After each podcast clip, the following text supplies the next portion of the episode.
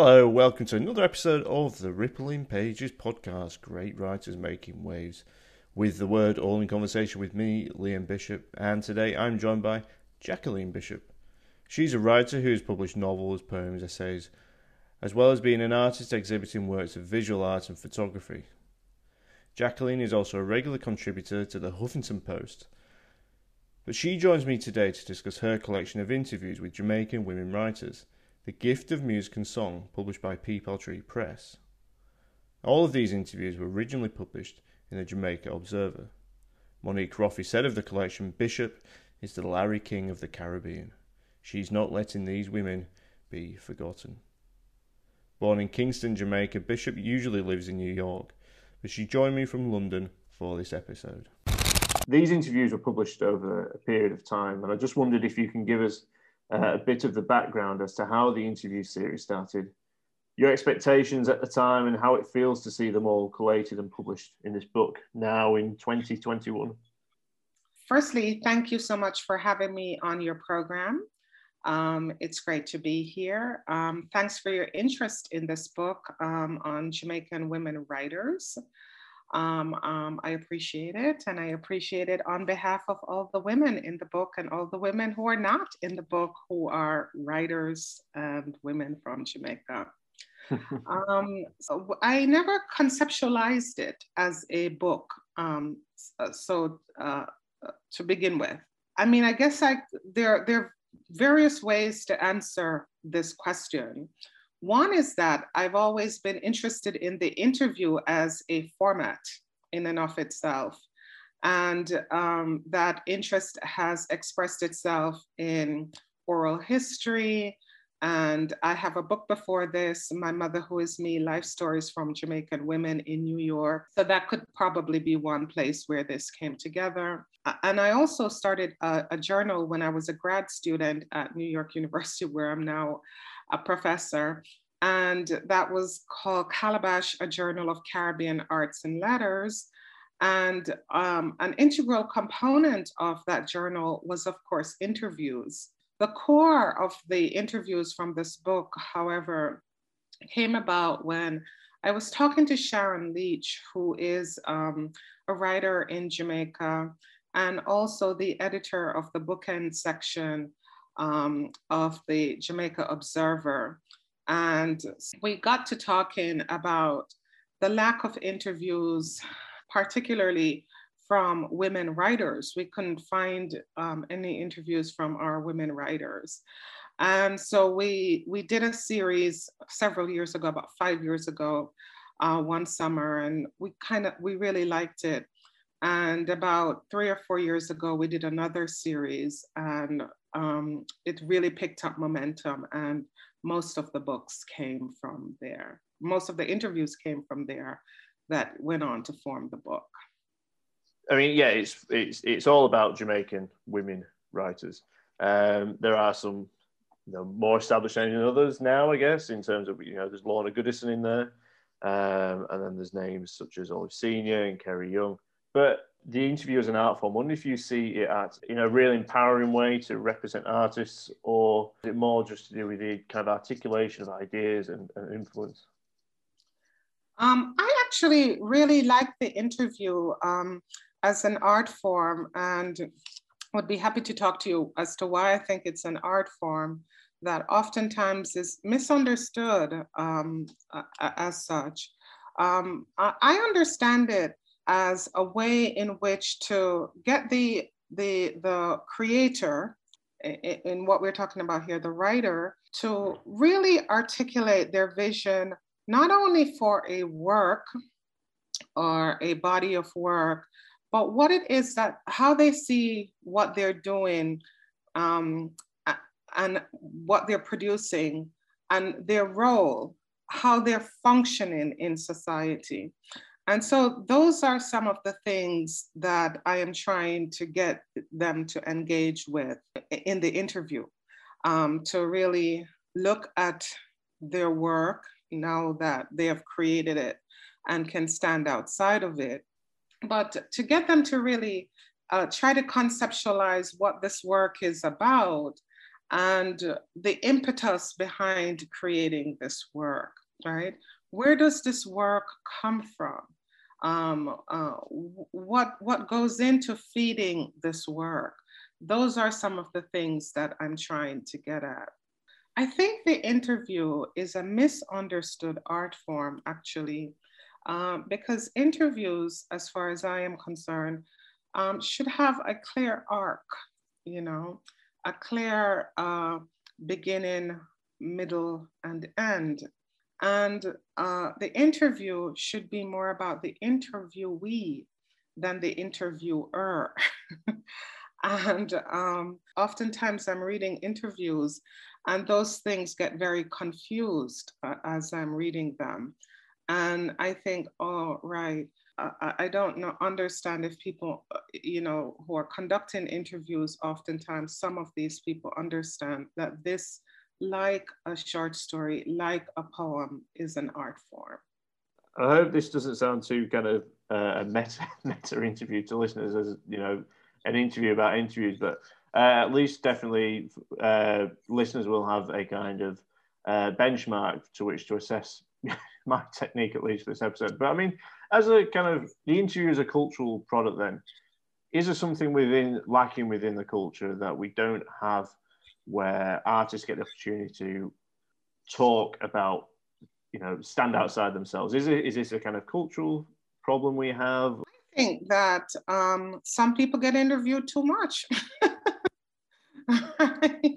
um, and we hear from some voices too often, and we hear some perspectives predominate, right? Um, I clearly got the sense from some of the women in this book Um, that they weren't sure if they were going to get this opportunity again. And so they were really going to give it the best shot they got. And something else that I should make clear that I, I didn't um, articulate in the very first question you asked was, um, at the start of this journey, there was no uh, thinking on my part that this would become a book, right? These interviews, for the most part, were produced for a national newspaper in Jamaica. I felt myself and the women were lucky in that Sharon Leach dedicated pages of uh, um, the newspaper to hearing their voices and their words. So this was going to be a long form interview, and they were going to be read by thousands of people across the island of Jamaica. And some of these interviews, uh, I think here and there, made it online.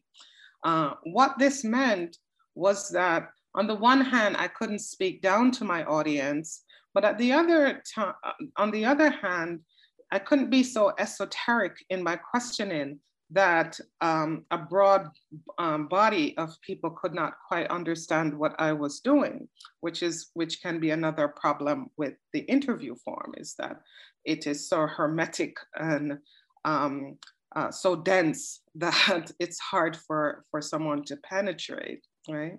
This was not conceived as a book, right? Um, What happened along the way was, as these interviews were coming out and everybody was being astonished and beginning to realize that in truth and in fact, um, there had never been interviews by many of these women before, um, people took to social media and started saying they thought this was a book. It never occurred to me, it never occurred to Sharon Leach that this was a book. And then uh, Jeremy Pointing came to us and said, would we want to publish it as a book? That's how the book came about. I thought it was a really interesting, the book itself is a really interesting document on influence, uh, because throughout the writers reference one another. They kind of, you know, sort of name dropping other writers and that feature in the book, not always the case, but as being influences on their work. And there's this wonderful sense of acknowledgement between the writers uh, and also acknowledgement of the interview series. And I wondered if this was why nurturing and healing were words which seemed to crop up and recur in the interviews. Um, and I wondered if this was something you were aware of when you were doing the interviews, you know, sort of in real time, as it were. No, I wasn't aware of this. And um, I'm deeply moved, actually, to hear you say this, um, uh, because, because that's actually quite meaningful to me. Um, I think that um, as one of the outcomes of the book, of the book that someone's pointing out, that's actually a quite, a, a quite, um, quite important thing, you know, um, because oftentimes uh, these these are not voices that are, are some of the, the voices have gone on to be acknowledged all over the place, but uh, some of the voices people are just hearing for the very first time. And the sense that uh, we do not have to trample on each other um, to, to amplify each other, and we can act actually hold and nurture each other. Um, to hear that a reader um, outside of our region and outside of our world um, picks this up is, is quite a beautiful thing. Um, the second thing that I, I want to say is, I'm going to speak personally as a writer now, right? Of course, yeah. Um, because I myself am a fiction writer and a poet. I remember when I was doing the interview with um, Hazel Campbell, who we just lost. Um, she's the only one who we have lost um, before the book got published. Um, I was slightly overwhelmed, you know, because um, Hazel Campbell, like um, Lorna Goodison, like Olive Senior, like Jean DaCosta, all these women were women who I had either read as in high school on the island, or um, had read in on my own as I, I sought to be to find my voice, or in grad school, in college, or something like that. And it it was a slightly overwhelming experience. You know, Hazel Campbell, Jean DaCosta, for example, uh, these were overwhelming experiences for me, because Um, these these were writers that were part of my childhood. You know, oh, I had grown up with them. These these were the first generation, actually, of um, uh, of Jamaican women writers, in a sense, and um, I I had looked so much to them, the first set of women in this book, um, to to find a voice, you know, and to to find a vision, and to find my own way as uh, as an artist and as a writer. And how do I do this, you know? And um, so it, it it really was a quite overwhelming experience. Now, the women in the second and the, the third half of the book, I mean, things are a little bit more fluid than I'm putting it, are more in line with my age group of women. And so naturally, if I am doing, going through this process, I suspect they're doing the same as well. And so there are all these interlocking moments of women referencing other women, which is, I think, what you're talking about in the book. There's, there's so many levels to it that you, that you allude to there, but um, yeah, I mean, Hazel, um, passed away on twelfth of December twenty eighteen, but it's the title, The Gift of Music and Song, which gives the title to the book. Is there something to say, seek out a voice when we're in a particular stage in our careers as artists or writers, or a particular time in our life?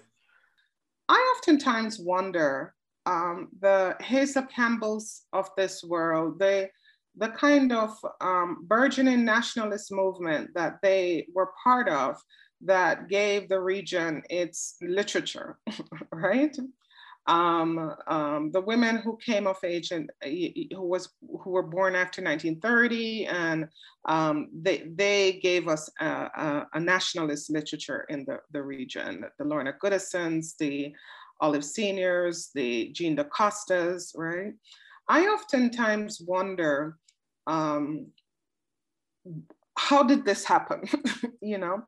And by this, I mean, I understand that there were anti-colonial movements and people were saying we have to make our own art and whatnot, but I wonder, who did they look to?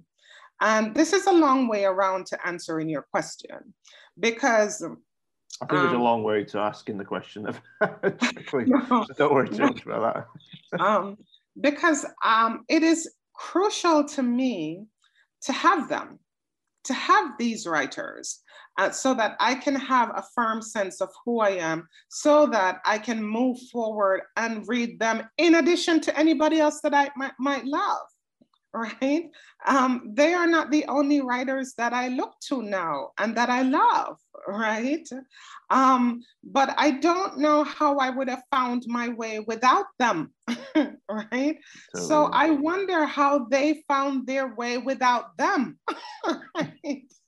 Um, I mean, that's something that we can't glean too much. There are hints throughout the interviews of the kind of situations and context in which some of these writers were writing. And one of the things that was, re there's a reference to the golden age of Caribbean writing, and golden ages we talk about in national literatures. What kind of, you know, was, what was the golden age of Caribbean literature? Was it a kind of male dominated kind of canon, or was it, you know, a more kind of, um, it was, you know, about all kind of voices from Caribbean literature? Okay, so unlike your literature, which is actually my literature as well, um, being Jamaican, um, but British literature always had at its foundation female voices, all right? The Jane Austens of this world and whatnot, right? Um, and I suspect part of the answer to the last question was that they, some of these women found their voices through the voices of British women and Irish women and so forth. Um, our literature, um, Caribbean literature, is heavily dominated by male voices, heavily dominated by male voices. So thank you again for um, having this podcast and getting the word out on these women's voices.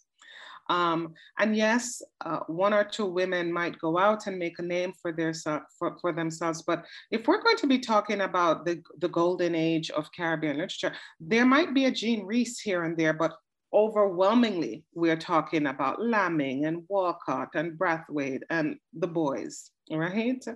Um, so they're not, there, there, there, are no, there are no girls there, right? And there are very complex reasons having to do with this, but it's all steeped in a word that we don't like to use in the Caribbean. We don't like the word misogyny. We don't like it. We don't like the words sexism, and we don't like the word misogyny. You don't like it in the sense of it's not spoken about, it's not aired, it's not a discussion. Um, so, um, for example, don't mind me asking. Uh, we're having a big problem in Jamaica right now um, with women getting killed, right? And uh, um, the most notorious two cases uh, that happened within the last two months, not last month actually, was a young woman who uh, was on her way to work and was strangled and murdered by a neighbor, ostensibly. Um, and a, a, a teacher, right, who was killed. Um, and there's all this talk about gender-based violence, and, you know, and I'm thinking this is not gender-based violence. Gender-based violence is, um, uh, it can happen equally to men or women. This is misogyny, people. This is directed at women. And why we have so much difficulty calling it misogyny and calling things sexism and blaming women for the things that happened to them in Jamaica is a discussion that we really need to forefront. Now, these um, issues find their, their way into the literature as well, right? Um, I'm, re I'm reading books now. Women's vaginas are dropping out of them and all sorts of awful things are happening for books that are being praised. And I'm like, are, are you kidding me? Are people kidding me right now, right? Why is it when these things are perpetu perpetuated on the bodies of white women, it's so clear to see that this is misogyny, but when it comes to the bodies of um, Black Jamaican women and other women of color, we just find every other word, but calling it what it is, right? So these are some of the positions that we find ourselves in as Jamaican women writers, for example. What the difference that I notice is that um, in London or in New York, you will have more voices. I'm not saying that there aren't some voices in Jamaica saying this, but you'll have more voices calling it what it is, right? Saying this is misogyny, this is sexism, this is hatred towards women. That's the difference that I see. Now, believe it or not, this is the last episode of the Finding Room series, series one of the Rippling Pages podcast. I'm going to be back very soon with more great writers making waves with the word for series two. But until then, if you'd like to keep up to date with what's going on with the Rippling Pages podcast, give us a follow at rippling underscore pages on Instagram. That's rippling underscore pages. You can follow me, Liam Bishop, on Twitter if you like, at Liam H. Bishop. That's at Liam H. Bishop. Or drop us an email at the rippling pages pod at gmail dot com. And let's talk about, I want to talk about Jamaica as well, and the kind of place it is to write, as you kind of alluded to there, um, some of the kind of issues that, it, you know, women are faced by in Jamaica, not just Jamaican women writers. But I want to talk about the writers' engagement with Jamaica in their work, and I guess your engagement with Jamaica as well. Because you state in the foreword, one of the main things these interviews have in common is all our engagements with the island of Jamaica, no matter where we are writing from. What we just discussed there, um, I wondered what your understanding of Jamaica is now, how it might have changed as a result of these interviews. Did you have your perspective changed as a result of these interviews? Well, I'll just say that the interviews continue, right? And um, this uh, year, uh, we did interviews with British women whose parents came from Jamaica. What I what I've noticed is that uh, throughout the process of putting together this book, um, Jamaica is not one thing. Jamaica is not one place. Um, my understanding of Jamaica deepened as um, we came to know as we did these interviews. And the interview series is enormously popular in Jamaica. It's also enormously popular outside of Jamaica as well. And I think the reason why it's so, so, so, so popular, if you look at the interview of Pamela Mordecai, for example, right? What Pamela Mordecai has done is fold the history of Kingston into her interview, right? Quite skillfully, right? And so w- while you're reading her interview and it's personal and it's personal to her and whatnot, you come away with a sense of an enlargement of Kingston, like, oh, you know? And so people oftentimes will say, I, I, I, I they have one of two reactions. They either say, I remember that, or I did not know that, right? You, you, you get a sense that you're getting to know this place deeper and more. Um, I, I need to say something because I've, I've spent some time talking about the problems of Jamaica, the misogyny of Jamaica and whatnot. The interviews also show us everything that's just right about Jamaica as well, and everything that's good about Jamaica as well. That's something that um, you kind of picked up on, and I've done one or two interviews and uh, this didn't come up before, which is about nurturing and kindness and love, you know, and generations. Um, the other thing too is just the sheer beauty of the place and the vibrancy of the place. Interviewees seem astonished by Jamaica over and over and over again. And me as the interviewer, I, I, I, I don't think I can ever, ever, ever be bored by what I learn about Jamaica.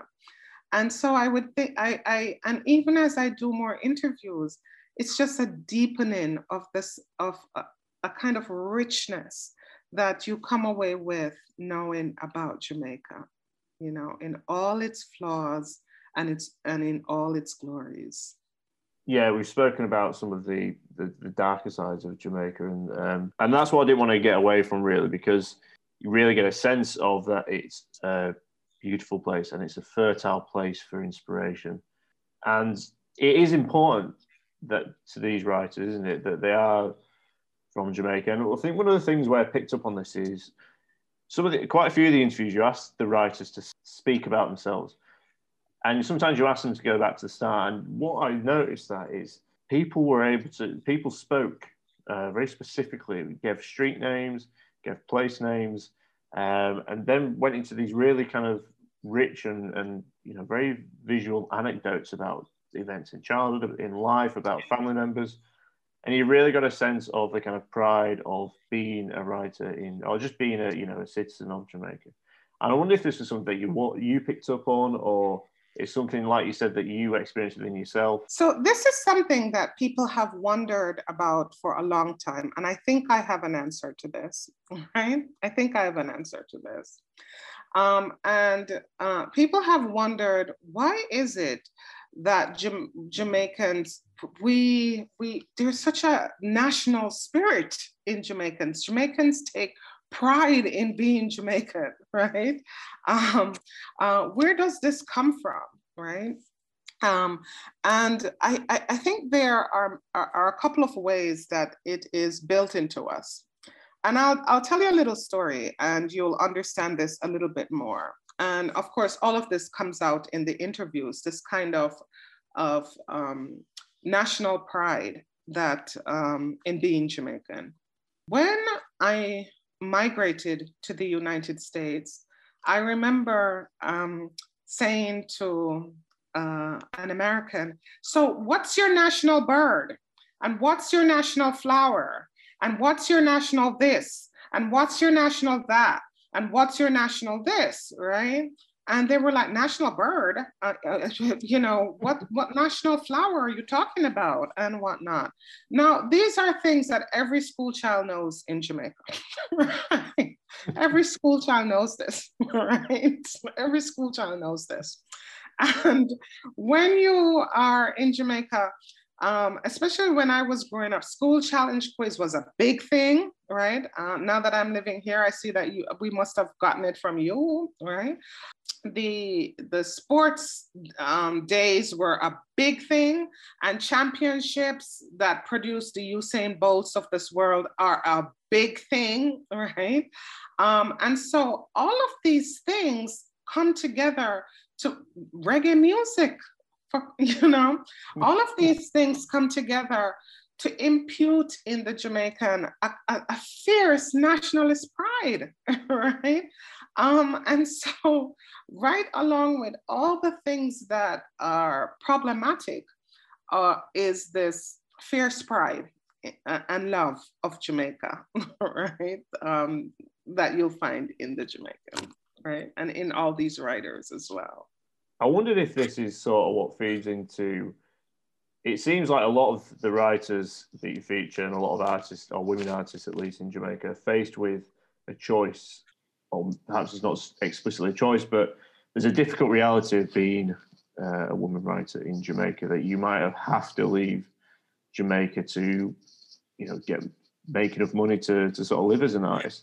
Um, and I, get, I wonder if that tied into this this this sort of dichotomy, or this um, tension between this kind of lovely, kind of fertile place of inspiration, but actually the reality of being a woman artist.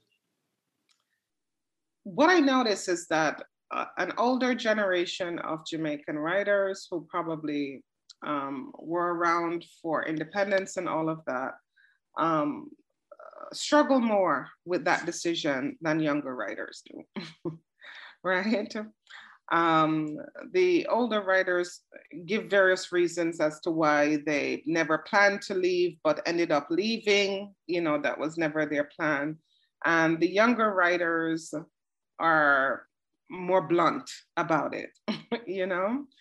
Um, the younger writers um, basically uh, feel that, um, look, if it, I have to, I have to go where I can make my way, you know. Um, I feel it's a personal choice to be away from the island, you know, and that I can go back if I want to. The fact of the matter is that when I'm actually there, I, I miss the things of my life elsewhere, you know, um, and that's the tension for me, um, is that when I'm in Jamaica, I power cuts and all of this is, is you know, um, I'm never sure if I'm going to be able to make this meeting that I'm, I'm I, I've set up to have, and you know, that insecurity is hard for me to deal with because I've lived in a place that is much more secure for me. But I, I see, but, but which is not to say I'm not incredibly nostalgic for Jamaica. I always am nostalgic for Jamaica. Maybe now that I have a little place in Miami, that nostalgia will go away a little bit. Maybe, yeah. Um, but you, I mean, you do write about, you've written about Jamaica yourself, and it features in your work. And for instance, I've been rereading your novel, uh, River Song. Um, and I, you know, even there, there's that sense it's set within Jamaica, but there's also this kind of it's it's a it's a kind of girl, isn't it, coming into the world, and um, there's this sense of this kind of you know incredibly lovely place and the kind of natural features of of, of Jamaica, and you know you've written about as well, you know about um, how you. Did you, you had relatives in a place called Nonsuch, was it? Which is a very small village in the mountains. So Nonsuch is very, very important to me, and only becoming more and more so, actually. Um, so Nonsuch is a tiny district high in the mountains of Portland, and you have to go high up in the mountains to find it. It's actually a tiny place of like two hundred fifty people, high, a very idyllic mountainside, pool, two rivers, mermaid. Mermaids live in the river, I am told, district in uh, the river song Luidas Vale. It's true, really Nonsuch. Uh, anybody who knows Nonsuch knows it's really Nonsuch. I would spend every holiday there with my grandmother, my great-grandparents, and wonderful things. Um, I've done projects where I've brought Americans into Nonsuch and brought little Nonsuch kids to America. Um, it's, it has a very famous cave with Taino markings on it. You know, it's the center of my, my Eden. It's my Eden. Uh, there are snakes in Nonsuch too, because it is Eden. You have a Nonsuch here as well in London, right? And the more I research it, I think we we got our name from you guys, from the Nonsuch Palace and the Nonsuch, um, there's a Nonsuch garden. And so I started to do some history, um, looking at the two communities, and it's actually quite interesting, right? The connections between both places, right? This is why at one point earlier in the interview, I said, yeah, I wonder how those women, earlier women did it, because you have this history, this literature that, that with women and its foundations, but it's also my literature as well. It's that quote that you said in the book. One of the main things these interviews have in common is all our engagements with the island of Jamaica, no matter where we are writing from. And it's that idea of no matter where we are writing from. Um, and I wondered if it's always kind of there, if it's always a kind of a thing that, um, you know, it, it seems to be the case with the women writers, but for you as well. And I've wondered if it was an exploration that you had in interviewing these writers of some of your ideas of Jamaica and, and Nonsuch in your kind of um, childhood or... You know, it might very well be. I mean, I spent a year in Morocco on a Fulbright. And what did I start doing? I started chasing a Jamaican writer, Claude McKay, in Morocco, right? I get to London, and what do I start doing? I started chasing Nonsuch in London. I, I am personally fascinated by the reverberations of Jamaica all around this world, right? It's hard to go anywhere and not find Jamaica and Jamaicans, right? But I, I, I think that um, all the writers in this in this um, volume here have their own stones that they're rubbing on in that is Jamaica. They all have their own personal Jamaicas that they are engaging with, and sometimes they they overlap, and sometimes they don't. And so what, what comes across is that Jamaica is not, it's a collage. It's, it's not a collage, I'm sorry. It's a patchwork. Not to say that anything is too fixed, but the book, uh, The Gift of Music and Song, is it's a preservation, uh, I think, for some of the writers that, oh, well, it's only Hazel that's not, Hazel Campbell that's not with us anymore, but it's a way of preserving uh, these writers, which I think is a very important uh, project, undoubtedly. Well, Hazel knew of the book, yeah. right? And approved of the book. And Hazel knew um, of the cover of the book, uh, because actually the cover is its own story as well. Um, because it is, uh, on the cover is the work of a woman who we will never know who did this work. And uh, it's the submerged um, uh, needlework traditions that I am doing, looking at in my thesis as well. And so I showed this to Hazel and she said, absolutely, Jacqueline, absolutely, my girl. And um, we had wonderful discussions about this book, even as she was dying. You know, she was very sick and she was dying. Um, and so the cover tells its own story of recovery and archiving, which I'm trying to tell with this book as well. Monique Roffey, she put this as one of her cultural highlights, didn't she, in The Guardian? Monique is a dear, dear, wonderful uh, person. Um, she has made my stay in the U K that much better. Um, but Monique herself was a little bit surprised when she got the book and saw how many Jamaican writers, um, Jamaican women writers that she did not know that were in Jamaica. And like I said, I have a whole other bookload of writers that I've interviewed since then. I could publish another book of interviews. And so I thank Monique for um, um, that. I also read Monique's book and loved it, loved it, loved it, loved it, loved it. Um, uh, um, she would send me images and ask, what did I think of the cover and so forth and so on as she was getting ready to publish and whatnot. Well, let's finish by talking about Elliot Bliss. Elliot Bliss is um, the last subject of an interview in this book. And I interview the Italian scholar who just had a book published on Elliot Bliss called Share Bliss by the University of the West Indies Press. Now, I met Michela Calderaro several years ago when I was starting a journal called Calabash, a journal of Caribbean arts and letters. This woman asked to meet me. We met at the library at New York University, Bobst, and in good old-fashioned Italian way, she came talking with her hands, as Italians do, and telling me all about this woman called Elliot Bliss, who I'd never heard a word of before. She was telling me that there was this Jamaican writer from the turn of the century. Um, she was this white Creole writer, eighteen something. And this woman had been a lesbian as well, openly lesbian. And she had published these books of fiction. And I, I thought, this, she's got to be crazy.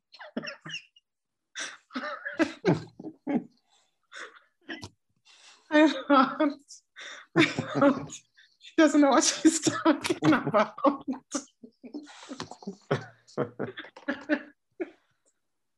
Right. So it turns out she did know what she was talking about, and we became the best of friends. And over these years, Michela has worked tirelessly to bring Elliot Bliss and her novels back into focus. And we end this wonderful, um, what I hope will be the first volume of Jamaican women writers interviews with um, Michela talking about all the work she did to recover Elliot Bliss and telling us exactly who Elliot Bliss was and the work she had done. And you have to buy and read the book to find out more about Elliot Bliss. Yeah, is it in? Um, is it due to be published? She's writing at the moment, is it, or is it published now? It's published. It's published. Oh, right. Okay, listeners out there, and and I will definitely look. I was. It was just. This is just the virtue of this book. You just find out. Not always the writer that's been interviewed, just other writers that get referenced. And the story of Elliot Bliss um, is one that definitely is worth uh, reading. Uh, Jacqueline, um, listeners of the Rippling Pages podcast, I've had uh, two bishops for the price of one today, which was unintentional by myself. It wasn't a solipsistic um, move by me by any means. So uh, Jacqueline Bishop, thank you very much for joining me.